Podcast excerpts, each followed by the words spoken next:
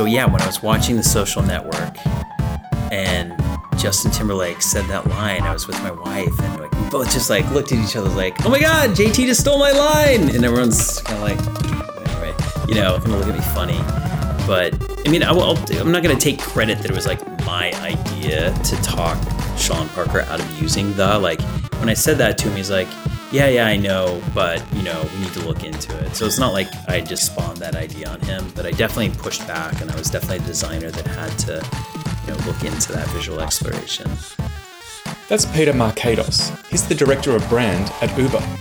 He was part of a small team who designed Facebook's first brand identity and logo. We're going to hear the story of how a bunch of talented designers early in their careers designed one of the most iconic brands in the world.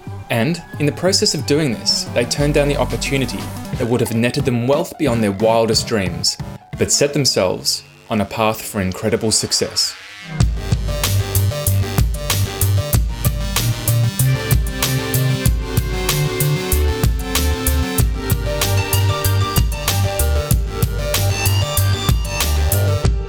Hi, and welcome to True North. My name is Ben Newton, and I'm from Loop 11.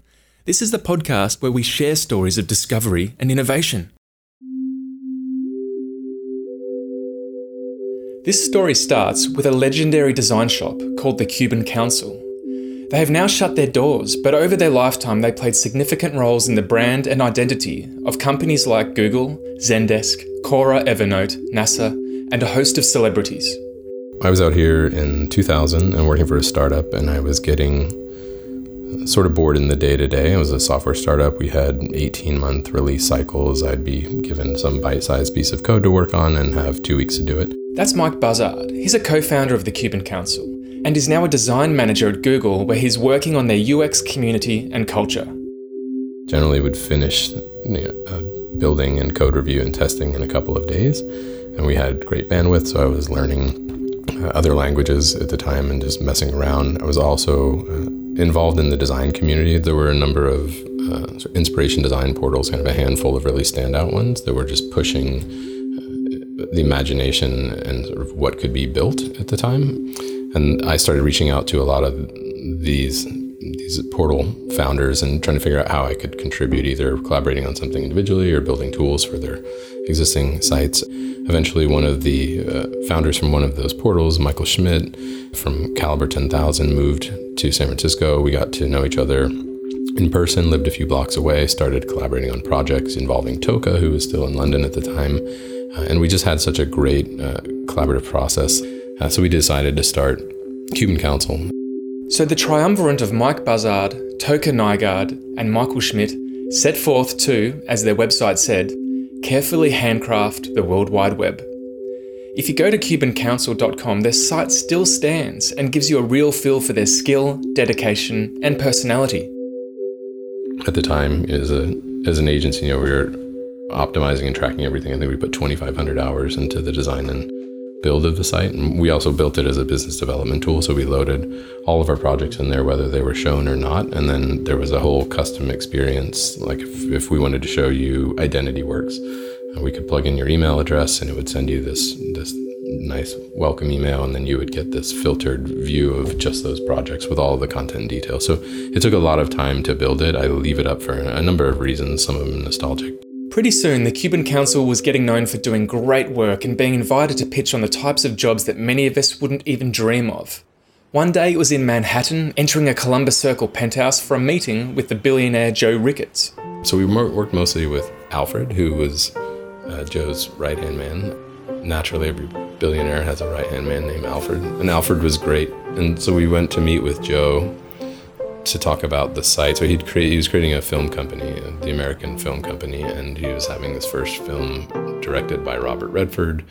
And it, this is another person who's got, you know, he owns the Cubs, he owns a bison ranch somewhere, all these different projects. And so we went up and it was like the 70 something floor, and the whole floor was his apartment. We just remember the elevator opening, and there was a, a housekeeper or somebody to, to walk us in. We went into the dining room and sat down. It was ceiling to floor glass, looking south from Columbus Circle, 70 some stories up. So it was like the tree house of Manhattan. The next day, it was explaining the finer points of Flash to music legend Tom Waits, which, may not have had the view of the Manhattan treehouse, but it was certainly a heady experience. So we were in an, an inn up north near the coast, and there were instruments all over the room, which was kind of funny. So it was like a piano and tuba or something hanging on the wall, and we'd, we'd be talking, and the conversation would go a little tech, and Tom would get up and he'd wander across the room and sit down and start playing piano and mumbling, and I was just thinking to myself, "Be cool, be cool, act like this happens every day." So we just kind of kept cool and tried to explain to him as easily as we could, you know, what we were talking about. And if Tom Waits wasn't enough, then there was also the Hollywood elite like Francis Ford Coppola. It's fun when you have a a celebrity client because you can do all kinds of research. You can't normally do that for a lot of other clients. And so we could learn about things that things that resonated with him and things not to talk about and not to show. Like we learned that he hated references to Apocalypse Now, so we just kept anything of that style out of it. He loved some of these old titling treatments from from these old black and white movies, and so we incorporated some of that into our our pitch and presentation, just you know, because we thought it would resonate with him, and I think that that was a fun advantage to have.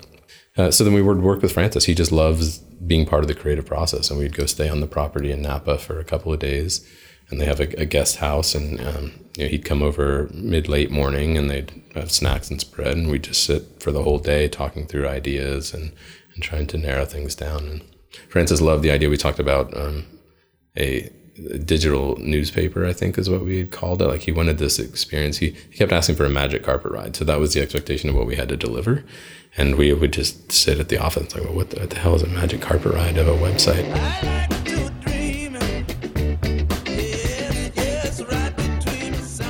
So I imagine you're starting to get the idea of the caliber of people and projects the Cuban Council was used to, which helps to give perspective when looking back at the Facebook.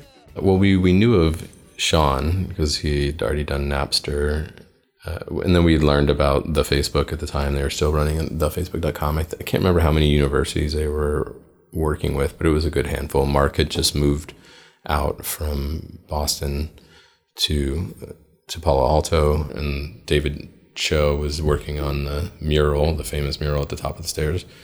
Michael and I went down to Palo Alto to meet with Sean.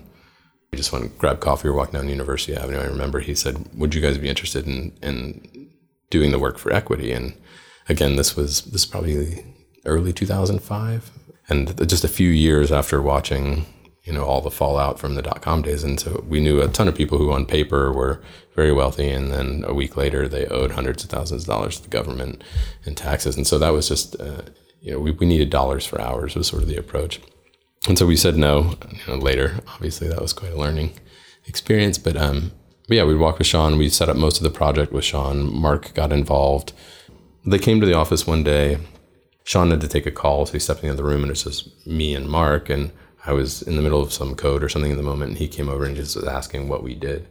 And I was a little confused. I told him you know, we did design and development. I showed him some of the development stuff we were working on, and and when it came to design, he was asking more specifically what that was, and I, I thought it was odd because I'd just never been asked the question or probed on the question as far as what is design, just very generally. So I started asking him about the current Facebook site, and I said, you know, why did you why did you choose the color blue here? He said, because I'm colorblind and like that's the only color I could see or something like that. And then I said, well, why did you space the horizontal rule the way that you did here? He said, it just seemed right. So I told him that I guess as designers or uh, the design side of the company, we did what seemed right to most people most of the time. I, I just couldn't figure out if he was testing me or if these were legitimate questions. So that that was the answer I gave. But he was he was an interesting guy, very curious and, and very engaged and like you could tell he was excited about what was going on at the time. These days, outside of his work at Google, Mike helps companies identify a design need and then introduces them to designers he feels might be a good fit. This passion for facilitating no doubt came from his days at the Cuban Council, where they often brought in outside collaborators who provided specialist skills on certain projects. Two of those people who joined to work on the Facebook logo was Joe Kral, an expert typographer, and Peter Markatos, an expert in collateral and brand packages. We brought Joe in. He'd Test Pilot Collective, which was Type Foundry at the time. They were doing all kinds of interesting work. I think they did the, the main brand font for Citibank and a lot of larger known companies that just would come to them. Um, they wanted a, a word mark identity, and uh, so he was the best person we knew. Again, where was, this is really fitting the capability, and he was he was in San Francisco at the time. And then Peter was really well known for just just outstandingly detailed and well considered brand packages. We brought Peter in because we knew that he was he was the best person we knew to do, to do the work. Before we hear from Peter, let me provide some context. Peter is the current head of brand at Uber. Before that, he ran a renowned branding and design agency called Markatos and More, who, amongst others, listed Adobe, Amazon, and Xbox as their clients. But back in 2005, Peter was in a different place. Let's see. I just finished working for a company called The Online Investor. That's where I cut my teeth, basically designing interactive investing tutorials, like explaining stuff like splits and margins and that sort of thing. And I was freelancing, and I knew Joe and also knew the Cuban Council guys, and they, they just kind of pulled me in. Peter's role in the Facebook project kicked off after Joe had finished his work with the Facebook typography. So when it came to me, it was like we need to pick a color. What do the business cards look like? What's the letterhead look like? We actually did a mark exploration for a while, and I would say the biggest thing that I had to do with the core logo type was whether or not we were going to have the Facebook in there. If you go to Peter's LinkedIn page, he's posted a copy of the email he sent to Sean Parker where he said, "Hey, I don't I don't think we need to do this. I think people are going to call it Facebook in the future anyway." But they just didn't own Facebook yet. They just owned the Facebook. You know, sometimes as a designer, you work on something and you just you intuitively know that this this thing that you're exploring isn't necessary. And that was definitely one of those moments. And i was like well even if you guys don't own facebook.com you guys eventually will. So yeah when i was watching the social network and justin timberlake said that line i was with my wife and like we both just like looked at each other like oh my god jt just stole my line. And everyone's kind of like gonna look at me funny peter is quick to say that he doesn't take credit for this decision but you have to admit when justin timberlake steals your line you mark the day on your calendar Having worked on such an iconic brand and at such an early stage in his career, I wondered how Peter's perspective and focus had been shaped by these events. He sums it up well when describing why he ended up moving from the agency he founded to Uber. You know, I started looking around at, at different companies, I was very interested in Google, but I think the opportunity that attracted me to Uber was that it is such a small brand team here that the work that I will do here will shape this global brand. I mean, it's the, the largest startup in the world. As many of you may appreciate, if you've worked in a consultancy, you may have worked really hard, had a lot of great ideas, but in the end, it can all be trumped by a client's change of plan. It can leave you feeling empty. Moving to Uber was Peter's way of ensuring he had a seat at the table and could have a greater impact. This perspective also informs how he looks back in hindsight at the Facebook work. I think that you know whether it's user experience you know brand strategy i think nowadays it's inherent in any kind of creative process to look at your customers talk to your customers you know try and hear what they like and what they dislike and if uh, sean had come to me at mm to redo the facebook logo that would have been the first place that we started is like well what is this going to mean to the people that use it when pushed to go deeper into his design thinking Peter talks about finding the intersection between brand and product. And this was his focus at M&M before he moved to Uber. The theme was that we realized as every client was coming to us to try and either, you know, figure out their brand or figure out their product, whether it was a website or an app or what have you. When you're working on both of those things at the same time, you sort of realize that there's this kind of magical opportunity where those two things can meet. For Uber, the magical intersection back in the day was when you push that button to call that car and then you saw that car you know kind of come on the map come towards you and i think that that was that's the thing that i'm always trying to figure out how to to light up because i think that's a moment of delight for a user you know a lot of times i think brands and product are sort of developed simultaneously but they don't really try and figure out where those where that intersection happens especially now being at Uber, there's so many opportunities for that. And that's just kind of a thing that I get excited about. You know, it's, it's a thing I'm, I'm passionate about trying to, to to crack and figure out. Looking back at the team who worked on the Facebook logo as a part of the Cuban Council Collaborative, it's hard to find anyone who hasn't gone on to achieve great career success. Many of them moved to Google via an acqui-hire of the Cuban Council in 2012. And as for the core team at the Cuban Council, well, they're still collaborating.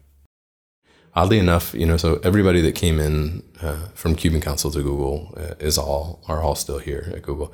In fact, some um, some people from Cuban Council who had left before we joined Google have since joined Google too. So in a in a weird way, like the family is still present in different corners of Google, and we do get together on occasion. We're pretty spread out now between New York and and uh, the Bay Area. And when asked about any regrets that may arise from the Facebook logo project, Mike seems pretty content. I've I've told people if I was in that situation again at that time and coming from you know the, the near term background of watching the dot com collapse, we probably made would have made the same decision. But in hindsight, it's I mean you just have to kind of laugh at it. I think when they IPO'd, I sent Sean a message on Facebook just reminiscing about it, and I think what we charged for the identity is probably comparable to what David Choe would have charged for a mural at that time. Just guessing, but he he took equity where we didn't there was speculative reports that it was in like the hundred million dollar range or something. It was I don't know. It was funny. It, it was definitely fortunate. I mean, we've seen all kinds of different opportunities over the years. Some that we uh, seized, and some that we didn't, either because we weren't aware. Uh, so you, it, it's hard looking back. It's easy to say what we should have done, but you know, there have been some we we've gained and some we missed. The, the upside was, I think, I mean, even to this day, because I leave the Cuban Council side up, there are still inbound project requests for identities, um, maybe to the order of one or one or two a week on some weeks. Five years after the company closed, so we were never short for for work and identity after that. Mike Buzzard is a co-founder of the Cuban Council and a design manager at Google. Peter Markatos is the director of brand at Uber. And Facebook? Well, their logo hasn't changed much. To find links from this episode, visit truenorthpodcast.com. And while you're there, you can also join the community and find all the episodes from Season 1 and the Master Series. True North is available on Apple Podcasts, where you can subscribe or leave a review. We'd love to hear what you think of the show, so please rate us. Our music is by the mysterious Breakmaster Cylinder. True North is produced by Loop 11. We'll see you next time.